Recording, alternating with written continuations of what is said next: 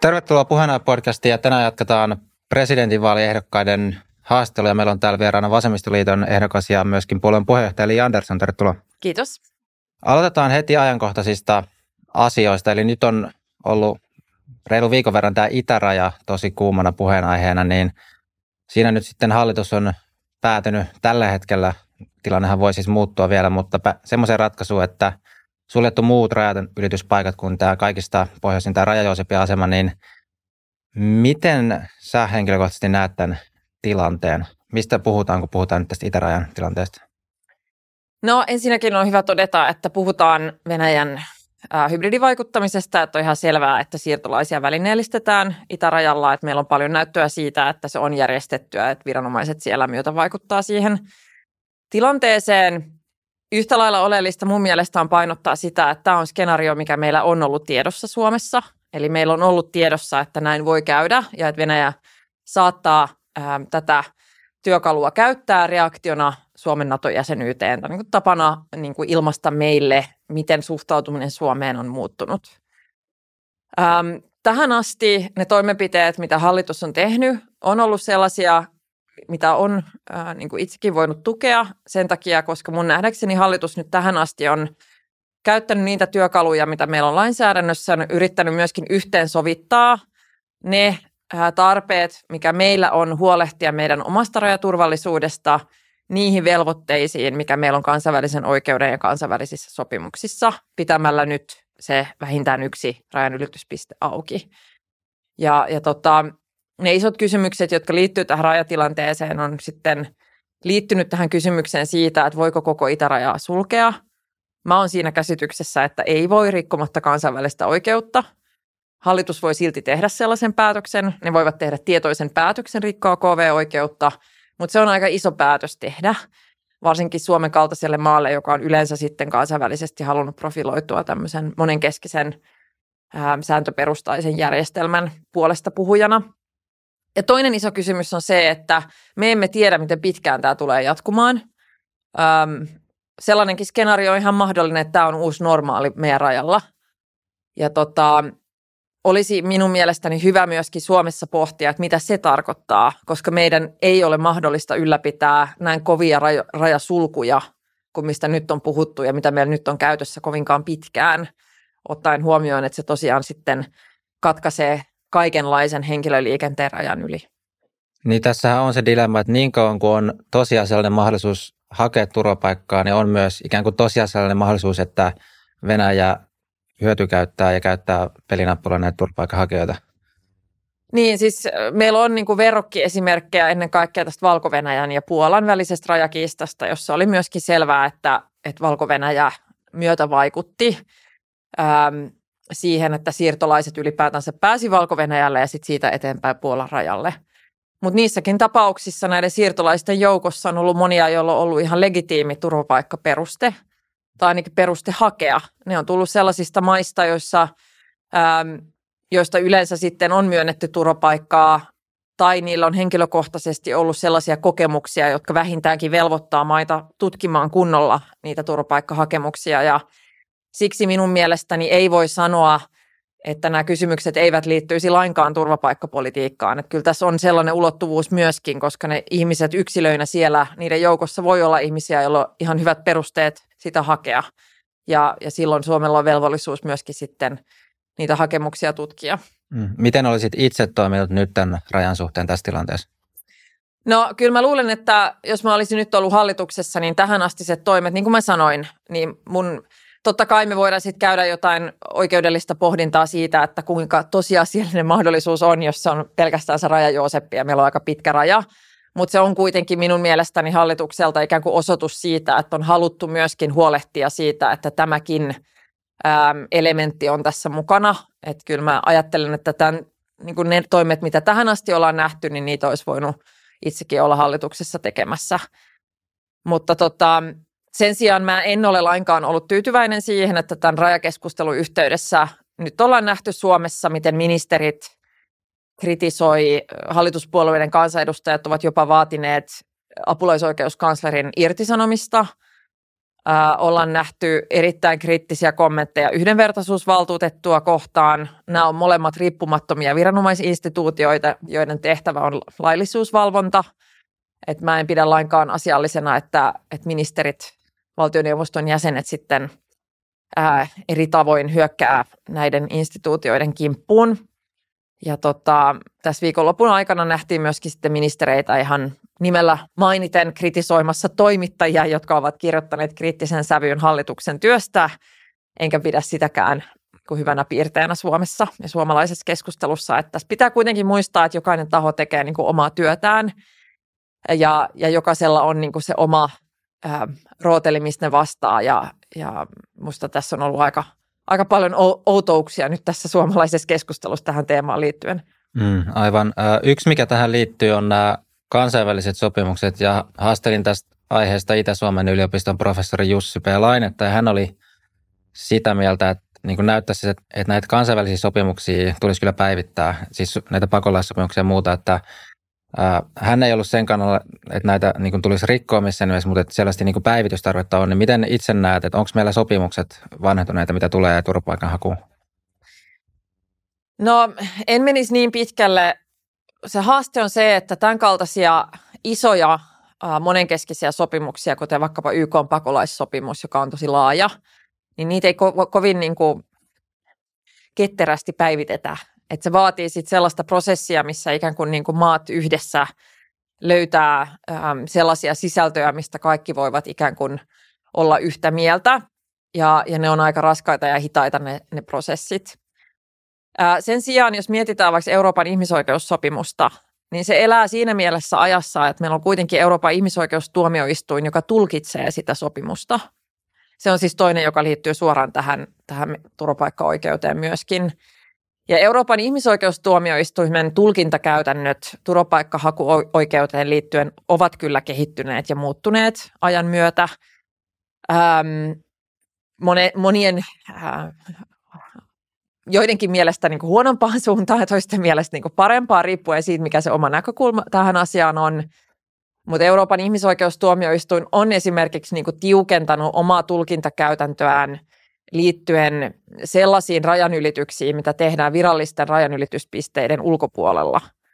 Ähm, eli niillä on niin kuin torjuvampi suhtautuminen siihen, että tullaan niin kuin rajaesteiden yli hakemaan turvapaikkaa. Et niissä tapa, joissakin tapauksissa tiettyjen ehtojen täyttyessä on sanottu, että on ok maille niin kuin palauttaa suoraan rajan yli tutkimatta niitä hakemuksia.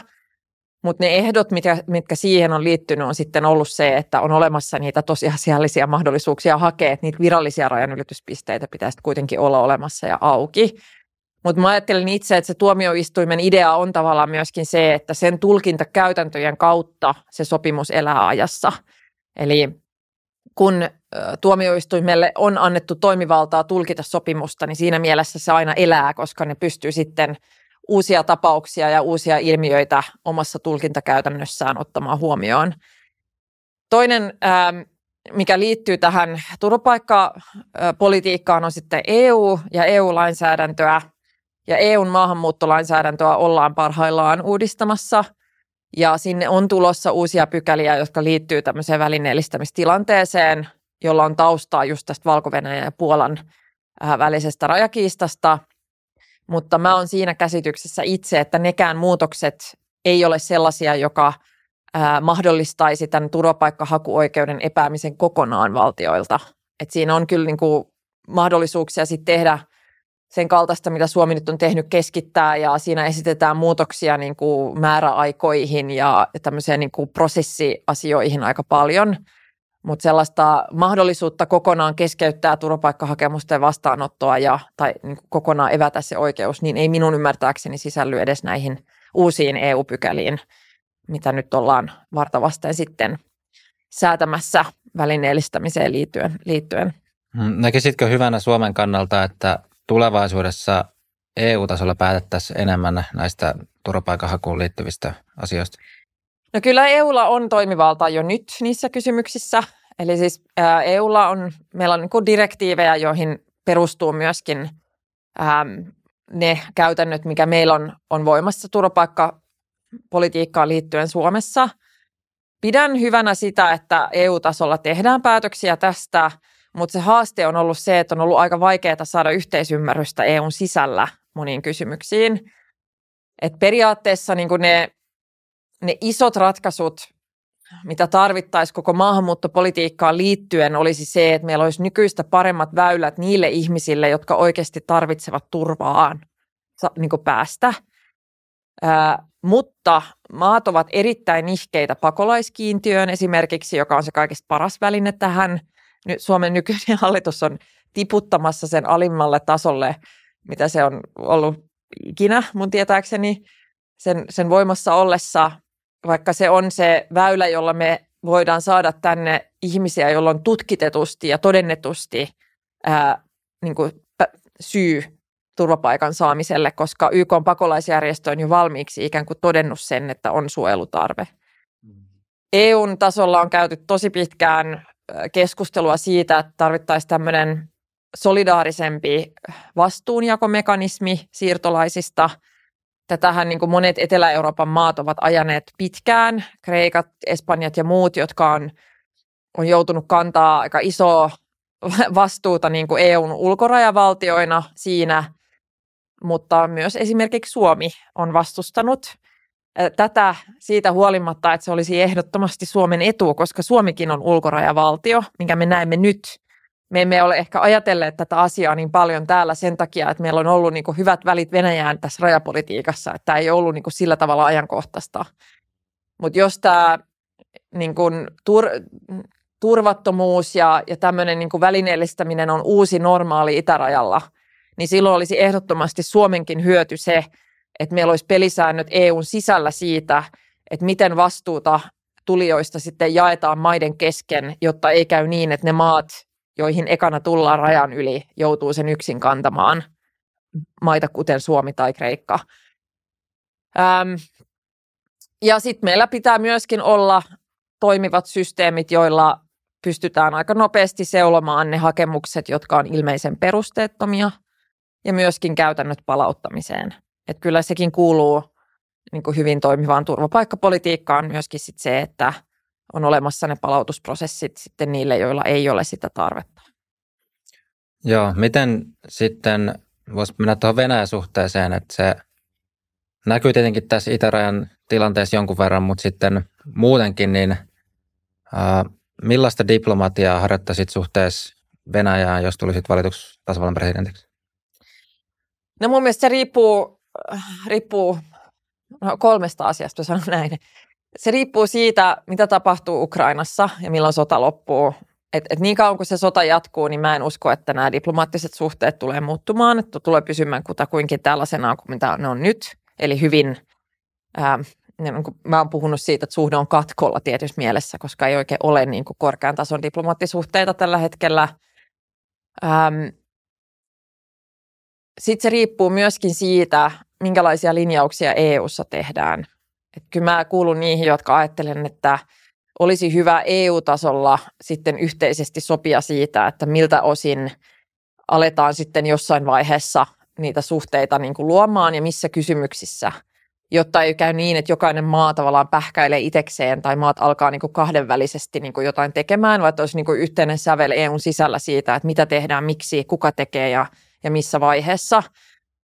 Ähm, meillä on kuitenkin sit tarpeita, jos miettii niin kuin ympäristö- ja ilmastopolitiikkaa esimerkiksi tai tiedeyhteistyö tai niin kuin tämä rajakysymys sitten niin kuin tällaisissa aika käytännöllisissä kysymyksissä sitten jossain vaiheessa olet niin kuin edellyttäen sen, että, että sota on loppunut, niin, niin varmasti niin kuin kuitenkin tarve jonkinlaiselle yhteydenpidolle – ja se kolmas iso kysymys on se, että mikä tapahtuu Venäjän sisällä, mihin suuntaan Venäjän hallinto lähtee kehittymään. Et nythän se on mennyt yhä huonompaan suuntaan koko ajan, myös sisäisesti maan kehitys tämän Ukrainan sodan myötä. Ja ajattelen kyllä, että jotain sellaista niin hyvää suhdetta ei pystytä kyllä rakentamaan niin kauan kuin Venäjällä on sen kaltainen autoritaarinen johto kuin mitä siellä on nyt tai vastaavan kaltaista. Uskoiko sä, että Venäjällä voidaan kehittyä demokraattisempaan suuntaan? Tästä tuntuu olevan vähän kahta näkemystä, että osa pitää ikään kuin sitä vähän jopa semmoisena luonnonlainomaisena, että Venäjän kulttuuri on aina tuollaista autoritääristä hallintokulttuuria, toiset taas on ehkä optimistisempi. No mun mielestä tällaiset luonnonlakiargumentit on kyllä huonoja, että et, kyllähän monet piti niin Neuvostoliiton olemassaoloa ikuisena tai ajattelivat, että Berliinin muuri on ikuinen ja kyllä nekin järjestelmät sitten romahtivat, kun aika oli oikea. Eli sellaista niin kuin venäläisten luonteessa on olla tietynlaisia, niin mä en, en niin kuin sitä kyllä argumenttia allekirjoita itse. Sen sijaan haaste on se, että jos sulla on maa, joka johdetaan niin epädemokraattisesti kuin mitä Venäjää johdetaan tällä hetkellä, niin on hyvin vaikeaa edes niille, jotka vastustaa sotaa tai haluaa muuttaa hallintoa ihmisoikeuksia kunnioittavaan suuntaan, niin tehdä jotain sille, koska tällä hetkellähän se ote on niin tiukka hallinnolla siellä, että kaikki eri mieltä olevat on vankilassa, eri mieltä olevien lakimiehetkin ovat vankilassa, ää, riippumattomat mediatoimijat on joutunut lopettamaan omaan toimintaansa. Ää, siellä, jos menet mielenosoitukseen vastustamaan sotaa, niin on riski joutua rintamalle rangaistuksena. Eli mitään niin kuin nopeata muutosta parempaan ei ole näköpiirissä minun mielestäni, mutta se ei tarkoita sitä, etteikö se muutos jossain vaiheessa voi tulla. 20 sekunnin keskeytys. Puheenaihe kauppa on nyt auki osoitteessa puheenaihe.myspreadshop.fi. Sieltä löytyy tämmöistä pipoa, teepaitaa, kahvikuppia. Nyt voit ostaa joko itsellesi tai vaikka kaverille joululahjaksi ja samalla tuet puheenaiheen toimintaa ja kasvua. Linkki kauppaan löytyy myös jakson kuvauksesta tuosta.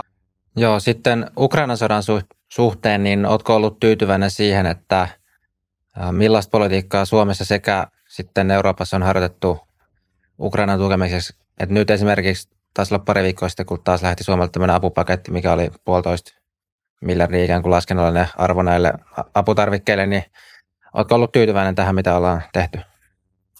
No kyllä mä oon ollut tyytyväinen siihen Suomen panokseen.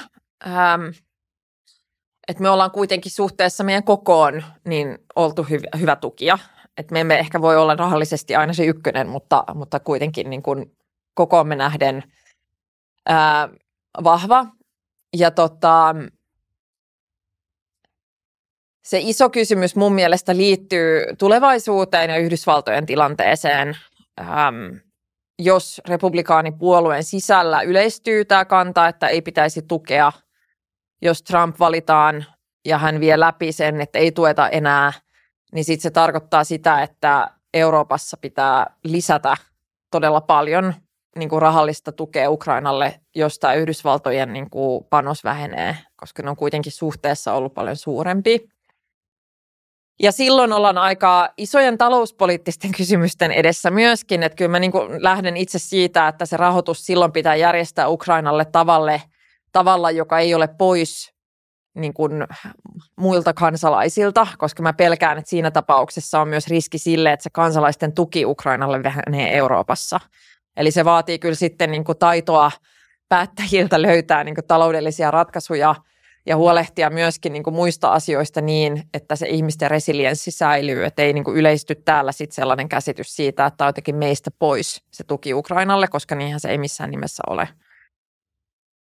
Joo, yksi mistä on itse nyt ollut vähän huolissaan suhteessa just tähän sotaan on se, ja mitkä on ne äh, tavoitteet sodan suhteen, että tässä on ikään kuin rinnan, vaikka laaja konsensus on siitä, että Ukrainaa tuetaan, niin sitten jos se lähtee vähän purkamaan pienempiä osiin, niin siinä voi nähdä, että on rinnan tämä Ukrainan tukeminen ja ikään kuin Ukrainan kansallisessa edussa heidän auttaminen ja sitten tämmöinen rinnan oleva tavoite, mikä on Venäjän heikentäminen, mikä on noussut myöskin. Ja sitä on miettinyt, että kun tämä sota on nyt jatkunut jo aktiivinen hyökkäyssota kohta kaksi vuotta, ja kuitenkin päivittäin siellä kuolee ihmisiä ja ikään kuin mitä kauemmin tämä sota jatkuu, niin sitä kalliimpaa myös aikanaan Ukrainan jälleenrakennus tulee olemaan. Niin että onko Ukrainasta tullut länsimaille ikään kuin aika kätevä instrumentti hyö, he, heikentää Venäjää. Eli että ukrainalaiset sillä rintamalla ää, omalla hengellä ikään kuin myös maksaa osin sitä, että me länsimaat heikennämme Venäjää. Sitten tähän yksi puoltava näkemys mun mielestä on myös se, että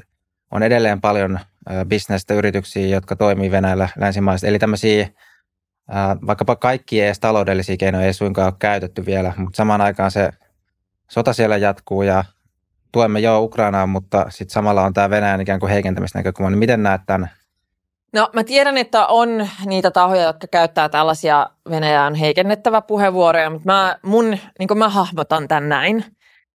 Ää, Venäjän sotilaallisen tuen tavoite on huolehtia siitä, että Ukrainalla olisi riittävän hyvä neuvotteluasema. Ähm, ja viime kädessä yksikään muu taho kuin ukrainalaiset itse ei voi päättää sitä, milloin neuvottelut voi alkaa tai minkälainen rauha on heille hyväksyttävissä. Johtuen siitä, että he itse maksaa hengillä joka päivä siellä rintamalla sodan jatkumisesta. Eli mä näen, että niin kuin länsimaiden tehtävä on tukea heitä käymään sotaa niin kauan kuin he itse ovat valmiita. Ja totta kai niin kuin kaikkien toive on myöskin se, että Venäjä sitten saataisiin työnnettyä niin kuin mahdollisimman kauas siitä Ukrainan alueesta niin kuin omien rajojensa puolelle. Ähm,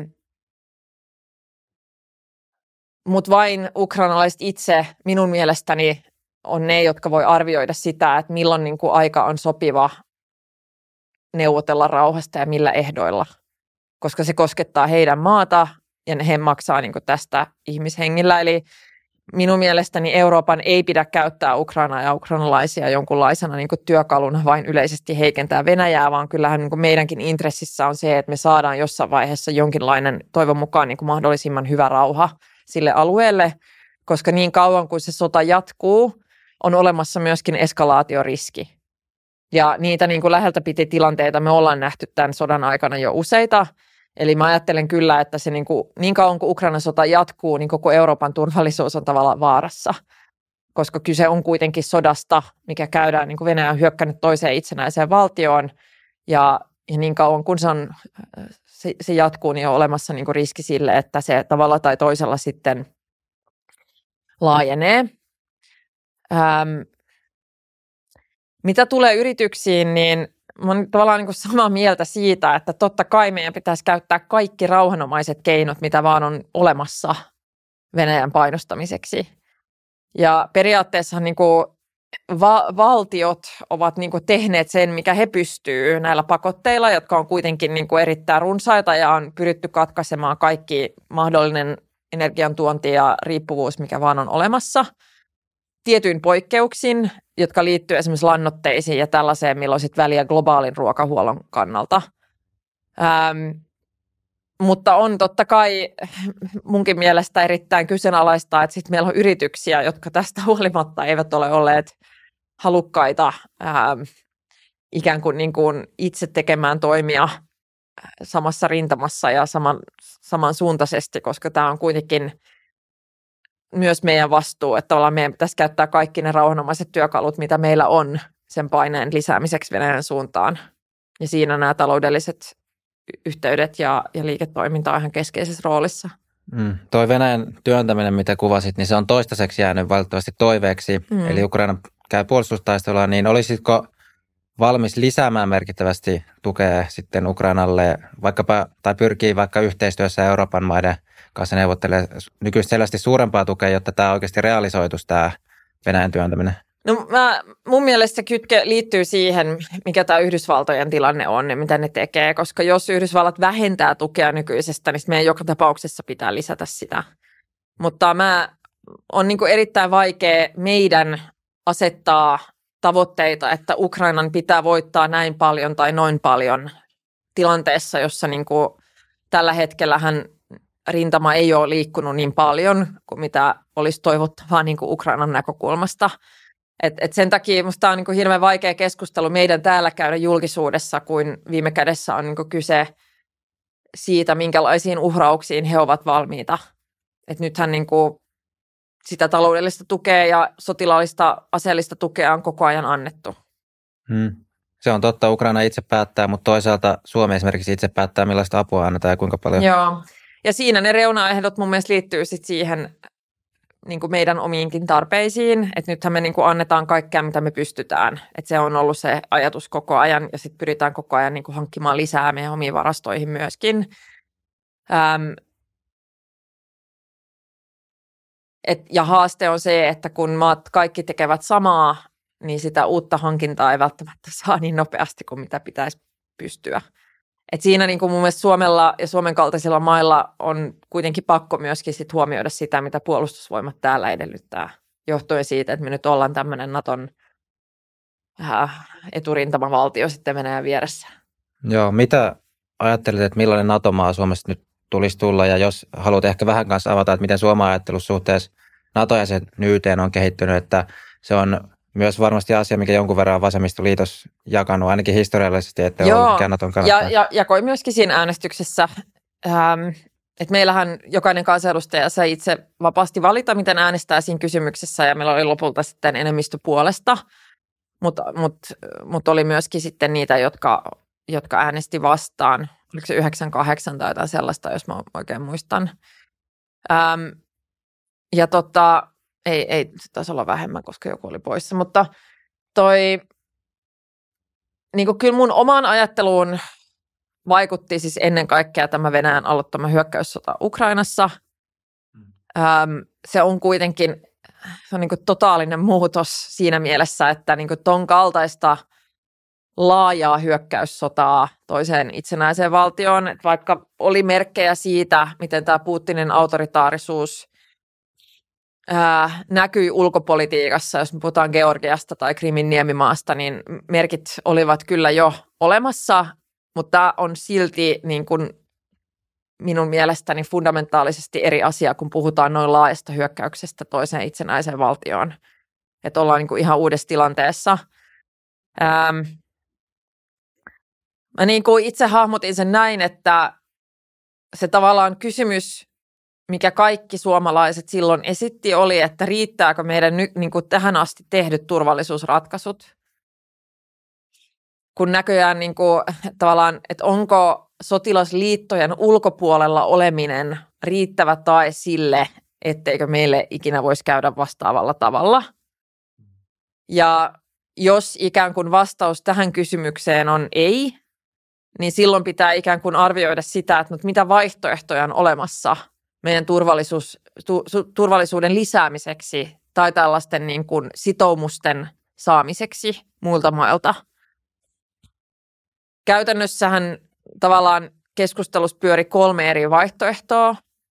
Pohjoismaiden, pohjoismainen tämmöinen sotilasliitto, mutta sen eteen ei oltu tehty tavallaan mitään pohjatyötä. Ja siihen liittyi myöskin tämä tavallaan aina läsnä oleva niin kuin ongelma siitä, että jotkut Pohjoismaat olivat Natossa ja toiset ei. Ja miten niin kuin, että puhuttiin niin kuin Ruotsin ja Suomen sit välisestä mahdollisesta puolustusliitosta, mutta tavallaan käytännössä tämä oli tavallaan aika teoreettinen keskustelu. Sitten on puhuttu EUsta. Ää, EUllahan on ää, solidaarisuuslausekkeita myöskin ja sinänsä voi niin kuin sanoa näin, mihin mä kyllä uskon, että jos johonkin EU-maahan hyökättäisiin sotilaallisesti Euroopan unionin alueella, niin mun on hyvin vaikea nähdä, että voisi syntyä tilannetta, jossa muut EU-maat eivät tavalla tai toisella ää, joutuisi osallisiksi sen kaltaisessa tilanteessa, ottaen huomioon, miten vahvasti nyt on tuettu myöskin Ukrainaa, joka oli EUn ulkopuolinen maa Euroopassa. Ähm, mutta ne EUn solidaarisuuslausekkeet ei ollut kovin niinku selkeitä, eikä EUlla myöskään ollut mitään sotilasrakenteita, siis ei ollut niinku mitään struktuureja, jossa olisi tehty niinku sotilaallista yhteistyötä maiden välillä, jolloin niinku jäljelle jääväksi vaihtoehdoksi jäi sitten äh, NATO-jäsenyys. Ähm, Mitkä on aiemmin ajateltuna, kun olet vastustanut NATO-jäsenyyttä, niin ollut ne Naton sitten haittapuolet, ja onko ne kadonnut itse asiassa tässä mihinkään? No kyllä niitä haittapuoliakin on olemassa. Et mun mielestä kyse on siis punninnasta, mikä on tehty siitä, että onko näiden turvatakuiden tuoma lisää kuitenkin niin kuin painavampi ja parempi lisä kuin ne haittapuolet, mikä tulee siitä, että jännitteet lisääntyy niin Suomen ja Venäjän välillä kuin, niin kuin laajemmin Itämerellä.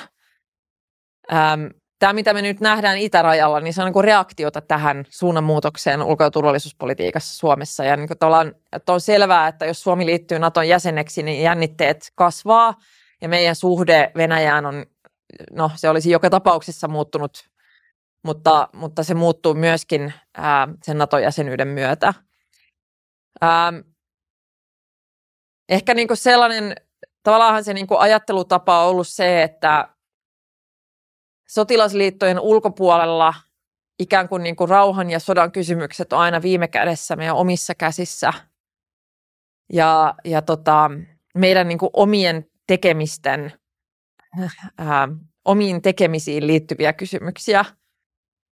Ää, ja jos nyt katsoo historiaa, niin tähän astihan myöskin sotilaallinen liittoutumattomuus on palvellut Suomea hyvin. Ei se ollut huono ratkaisu, koska me emme ole olleet missään sodassa niin kuin jatko- ja, ja, ja läpi sodan jälkeen. Ähm, ja liittyminen sotilasliittoon, se iso sitoumus, mikä siellä annetaanhan on se, että sitten jatkossa, jos johonkin toiseen maahan hyökätään, jos sota syttyy jossain, niin me olemme valmiita osallistumaan. Että sehän on valtavan suuri sitoumus myöskin niin kuin Suomelta ää, suhteessa sit siihen, että, että nämä kysymykset ovat olleet ikään kuin meidän omassa päätäntävallassa ja, ja meidän niin kuin omien tekemisten tekemisiin liittyen, liittyviä. Ähm, toinen ehkä semmoinen huoli, mikä mä tiedän, että monilla, jotka suhtautunut NATOon kriittisesti on ja on edelleen, liittyy ulkopolitiikkaan. Että käykö sitten niin, että Suomi ei enää jatkossa ke, niin uskalla tai on valmis kovinkaan rohkeasti tekemään niin omia ulkopoliittisia linjavalintoja, että mennään niin enemmän Yhdysvaltojen selän taakse tai toimitaan niin muut maat, että se alkaa niin pikkuhiljaa ää, se liittoutuminen yhteen muiden maiden kanssa alkaa sitten vaikuttamaan myöskin siihen, että minkälaisia kantoja me otetaan ulkopoliittisissa kysymyksissä, koska NATOhan eivät päätä jäsenmaidensa ulkopolitiikasta.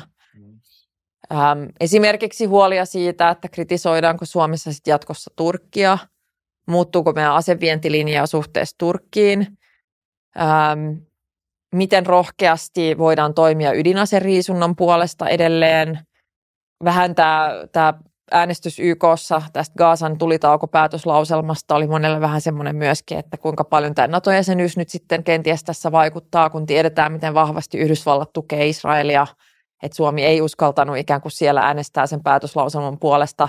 Tällaisia niin kuin huolia on. Ähm, mä oon sanonut, että jos mä mietin niin kuin mun kantoja siihen, miten mun mielestä Suomen pitää toimia nyt Natossa ja Naton tuoreena jäsenmaana, ensinnäkin se, että Nato keskittyy Naton ydintehtävään eli puolustukseen.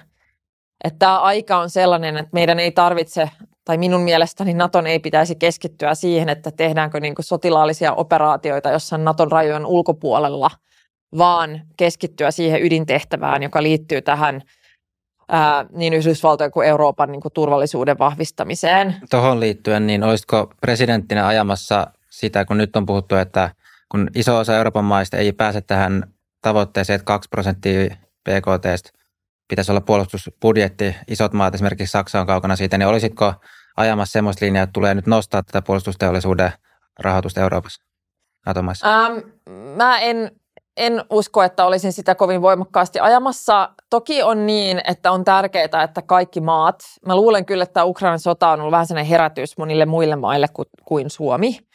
Et esimerkiksi Ruotsissa meidän sisarpuolue vasemmistopuolue, siellä on ollut mukana semmoisessa kansallisessa päätöksessä, mitä ne on tehnyt puolustusmäärärahojen nostamisesta. Ja, ja vastaavia päätöksiä kyllä varmasti niin kuin nähdään monissa maissa, missä ei olla niin kuin tosiasiallisesti hirveän hyvin huolehdittu niin kuin omasta puolustuskyvystä, toisin kuin Suomessa. Ähm, Suomessahan me ylitetään tällä hetkellä tämä 2 prosenttia, että meillä ei niin kuin siltä osin johtuen osittain näistä isoista investoinneista, mitä me ollaan tehty, että – että me ollaan niin kuin käytetty enemmän rahaa kuin monet meidän verrokkimaat Euroopassa. Mm. Et on tärkeää kyllä, että kaikki panostaa siihen puolustuskykyyn, mutta viime kädessä ne on kuitenkin sit budjettiratkaisuja, mitä jokainen maa tekee itsenäisesti. Joo, ja vielä tuohon aiempaan, niin toisaalta itsekin totesit just sen, että Suomi on hyvä tehdä vaikka Venäjän linja yhdessä EU-maiden Joo. kanssa, niin se tietty realismi siinä politiikassa sitten tulee, että vaikka se oma päätäntävalta tietenkin on, on niin tosi tärkeä asia, mutta sitten se. Onhan se yhteistyö, siis totta kai ja EU nimenomaan on tärkeä foorumi Suomelle ulkopolitiikassa. Että se, että niin kuin EU pystyisi toimimaan mahdollisimman yhtenäisesti ähm, tavalla, joka on myöskin Suomen intressien kanssa linjassa. Äh, et kyllähän EU niin kuin hyvin usein kyllä mun mielestä niin kuin EUn kannat on ollut hyvin lähellä Suomen kantoja, että se ei niin kuin meille ollut mikään ongelma, että EU on niin kuin vahva toimija ulkopolitiikassa, että me voidaan tot- ja me voidaan vaikuttaa siihen, mikä se EUn linja on. Et suurempi ongelma on ollut nämä Unkarit ja Puolat ja muut, jotka ei, ei välttämättä sitten, tai ehkä Unkari enemmänkin, jotka ei, ei välttämättä sitten ole ollut muiden kanssa ihan samassa linjassa. Joo, onko sä ollut tyytyväinen, nousit esiin toi Israelin tilanne, niin siitä kysymys, niin siihen, että miten Suomi on tehnyt politiikkaa asian suhteen, eli tämä Hamas ja Israelin välinen tilanne? No mä en ollut kyllä siihen tyytyväinen, että mun mielestä oli virhe Suomelta ää, pidättäytyä äänestämässä siinä YK-äänestyksessä. Mä olisin mielelläni nähnyt, että Suomi on äänestänyt niin kuin Norja äänesti siellä, Natomaa Norja, joka äänesti sen tulitaukopäätöslauselman puolesta. Ähm, tässä on kuitenkin aika isoja asioita pelissä myöskin tässä Kaasan sotakysymyksessä ja mun mielestä on iso riski sille, että länsimaat näyttäytyy siltä, että niillä on kaksoistandardeja, jos ne ei riittävän niin kuin voimakkaasti myöskään, jos ne ei riittävän voimakkaasti kykene tuomitsemaan KV-oikeuden loukkauksia, jotka tapahtuu Kaasassa, tai jos ne eivät riittävän vahvasti ole valmiita niin kuin toimimaan tavalla, jolla vältyttäisiin viattomien siviilien niin kuin erittäin laajamittaisista kuolemista, mitä siellä nyt on nähty. Et se, me tarvitaan kuitenkin myöskin, jos miettii tätä niin globaalia etelää, niin näitä isoja maaryhmiä niin YKssa muualla, me tarvitaan noita maita niin olemaan länsimaiden kanssa samaa mieltä aika monissa kysymyksissä, jotka on meille tärkeitä, jotka liittyy KV-oikeuteen tai Ukrainan sotaan. Niitä liittolaisia sitä ymmärrystä ja luottamusta pitää rakentaa niin kuin kansainvälisellä tasolla, että muuten länsimaat jäävät kyllä kovin yksin niin kuin aika monen tärkeän periaatteen ja arvon kanssa niiden puolesta puhumaan. että sen takia mä näin aika isoja riskejä tässä, miten on toimittu tässä Kaasan tilanteessa tähän asti. Ähm, Onko sillä tilanteella mielestä isompiakin tämmöisiä heijastevaikutuksia kuin vaan ikään kuin se paikallinen On, tilanne? on isompia heijastevaikutuksia. Siis ehdottomasti Ähm, no se yksi iso liittyy siihen, että on riski sille, että tämä syventää kuiluja maaryhmien välillä. Et monet diplomaatit, mä luin esimerkiksi Financial Timesissa, oli todella hyvä juttu, missä monet diplomaatit sanoivat ihan suoraan, että, että länsimaiden toiminta Gaasan, tai suurimman osa länsimaiden toiminta Gaasan tilanteessa on tavallaan tehnyt tyhjäksi vuosien ää, diplomaattinen ponnistelu ja työ – mahdollisimman laajan kansainvälisen tuen saamiseksi esimerkiksi Venäjän KV-oikeuden loukkauksien tuomitsemiseen. Tämä oli tavallaan se heidän niin kuin näkemys siitä, että nyt on riski sille, että länsimaat näyttää siltä, että niillä on kaksoistandardeja ja tämä on ollut se niin kuin hyvin vahvaa kritiikki aina ollut sieltä globaalista etelästä esimerkiksi länsimaita kohtaan, että te, te niin kuin haluatte nyt meidän tukea tuomitseviin kantoihin, mutta ette ole sitten toisaalta valmitsemaan niin kuin, tuomitsemaan meille tärkeissä kysymyksissä. Ja tämä on niin kuin se yksi iso riski ja heijastevaikutus, mikä täällä voi olla. Toinen, mistä mä oon puhunut, liittyy maan sisäisten jännitteiden kasvuun – että kyllähän me nähdään, että sekä antisemitismi että islamofobia on noussut nyt tämän Gaasan sodan seurauksena, että nämä aiheuttaa myöskin sisäisiä turvallisuusongelmia erittäin monessa maassa. Siis Yhdysvalloissa ollaan nähty jo niin kuolemiin johtavia viharikoksia. Ja, ja tota, että senkin takia mä ajattelen, että olisi niin kuin kaikkien maiden intressissä saada ne ne sotatoimet loppumaan siellä mahdollisimman nopeasti, että päästäisiin niin jonkinlaiseen neuvotteluprosessiin tai niin jonkinlaiseen niin diplomaattiselle raiteelle nyt no, mahdollisimman nopeasti. Niin nä- näetkö tämän uhkaksi länsimaissa esiintymä vaikkapa ää, muslimien harjoittama antisemitismi tai sitten vaikka kristittyjä harjoittama tämmöinen islamofobia? Näetkö sen ongelmaksi länsimaissa? Näin ehdottomasti. Että ky- kyllä niin tästä on viitteitä – Suomessa musta onneksi on ollut aika paljon rauhallisempaa niin kuin tältä osin, mutta sitten meillä on maita, jossa tämä on todella iso ongelma. Myös muita Pohjoismaita, esimerkiksi mä oon ollut Tanskassa, missä tämä on niin tosi iso, iso keskustelu. Ja, ja se vaatii sitten niin kuin paikallisilta päättäjiltä, uskonnollisten yhteisöjen johtajilta niin kuin todella paljon ää, aktiivista työtä ja niin kuin taitoa siinä, että miten saa niin kuin ne ihmiset siellä rauhoittumaan ja ymmärtämään, että ei tarvitse ikään kuin siirtää ne konfliktit niin kuin sinne jännitteiksi, äh, ihmisryhmien niin kuin välisiksi jännitteiksi. Ja, ja tota, tämä sosiaalinen media ja tämä niin kuin kaikkien ihmisten verkottuneisuus, tämä pieni maailma, missä me kaikki eletään tällä hetkellä, kun me saadaan tietoa ja kuvaa ja videota ja niin kuin tuolla on kaikki informaatio liikkuu, niin se tarkoittaa myöskin sitä, että tällaiset konfliktit ja jännitteet sitten helposti kyllä siirtyy niin kuin, maantieteellisesti ihan muihin paikkoihin.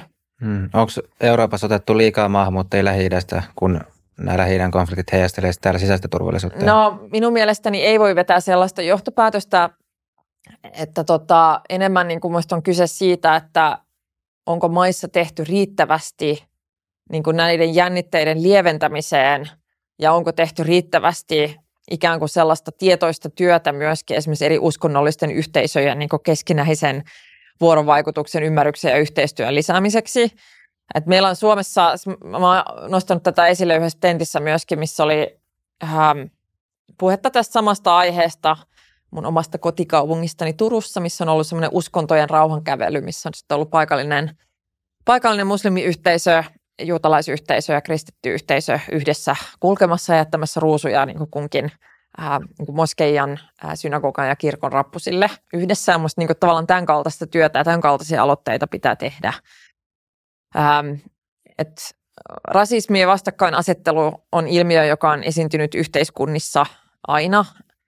Et, et minun mielestäni ei voida kääntää se niin, että se olisi niin kuin maahanmuuttajien omaa syytä, vaan kyllä niin kuin ratkaisut ja toimenpiteet siihen vaatii, vaatii ihan tietoista työtä yhteiskunnan tasolla. Joo, viimeiseksi teemaksi tähän haasteluun, niin sä oot äh, nostanut tässä kampanjassa näistä teemoista niin esille jonkin verran tätä ilmastonmuutosta, että se on tärkeä ja, ja se on isompia uhkia maailmalle, niin miten presidentti voi olla mukana torjumassa ilmastonmuutosta? No Ähm, mä ajattelin, että itse asiassa Sauli Niinistö on tehnyt aika hyvää työtä siinä, että hän on puhunut tosi paljon ympäristö- ja ilmastokysymyksistä ja tavallaan nostanut esille sitä, että nämä on globaaleja turvallisuuskysymyksiä. Eli äh, ilmasto ja ympäristö on myös kovaa turvallisuuspolitiikkaa. Äh, presidenttihan on taho, joka edustaa Suomea YK yleiskokouksessa esimerkiksi monilla kansainvälisillä foorumeilla, äh, käy myös matkoilla luomassa kahdenvälisiä suhteita valtiopäämiehiin eri maissa – Ää, niissä kaikissa yhteyksissä ilmastokysymysten esiin nostaminen on mahdollista. Ää, presidentti voi omalta osaltaan olla tuomassa esille, miten tärkeää on, että Suomi osallistuu kansainväliseen ilmastorahoitukseen, ää, että Suomi tekee oman osansa kotimaassa ilmastopäästöjen vähentämiseksi. Ja totta kai voi olla myöskin aloitteellinen sitten, kun on näitä kansainvälisiä aloitteita, kun on kansainvälisiä ilmastohuippukokouksia ynnä muita, niin siellä ikään kuin, niin kuin omalla roolillaan osoittamassa, että on Suomelle tärkeä asia, missä me halutaan olla vahva ja vaikuttava toimija kansainvälisesti.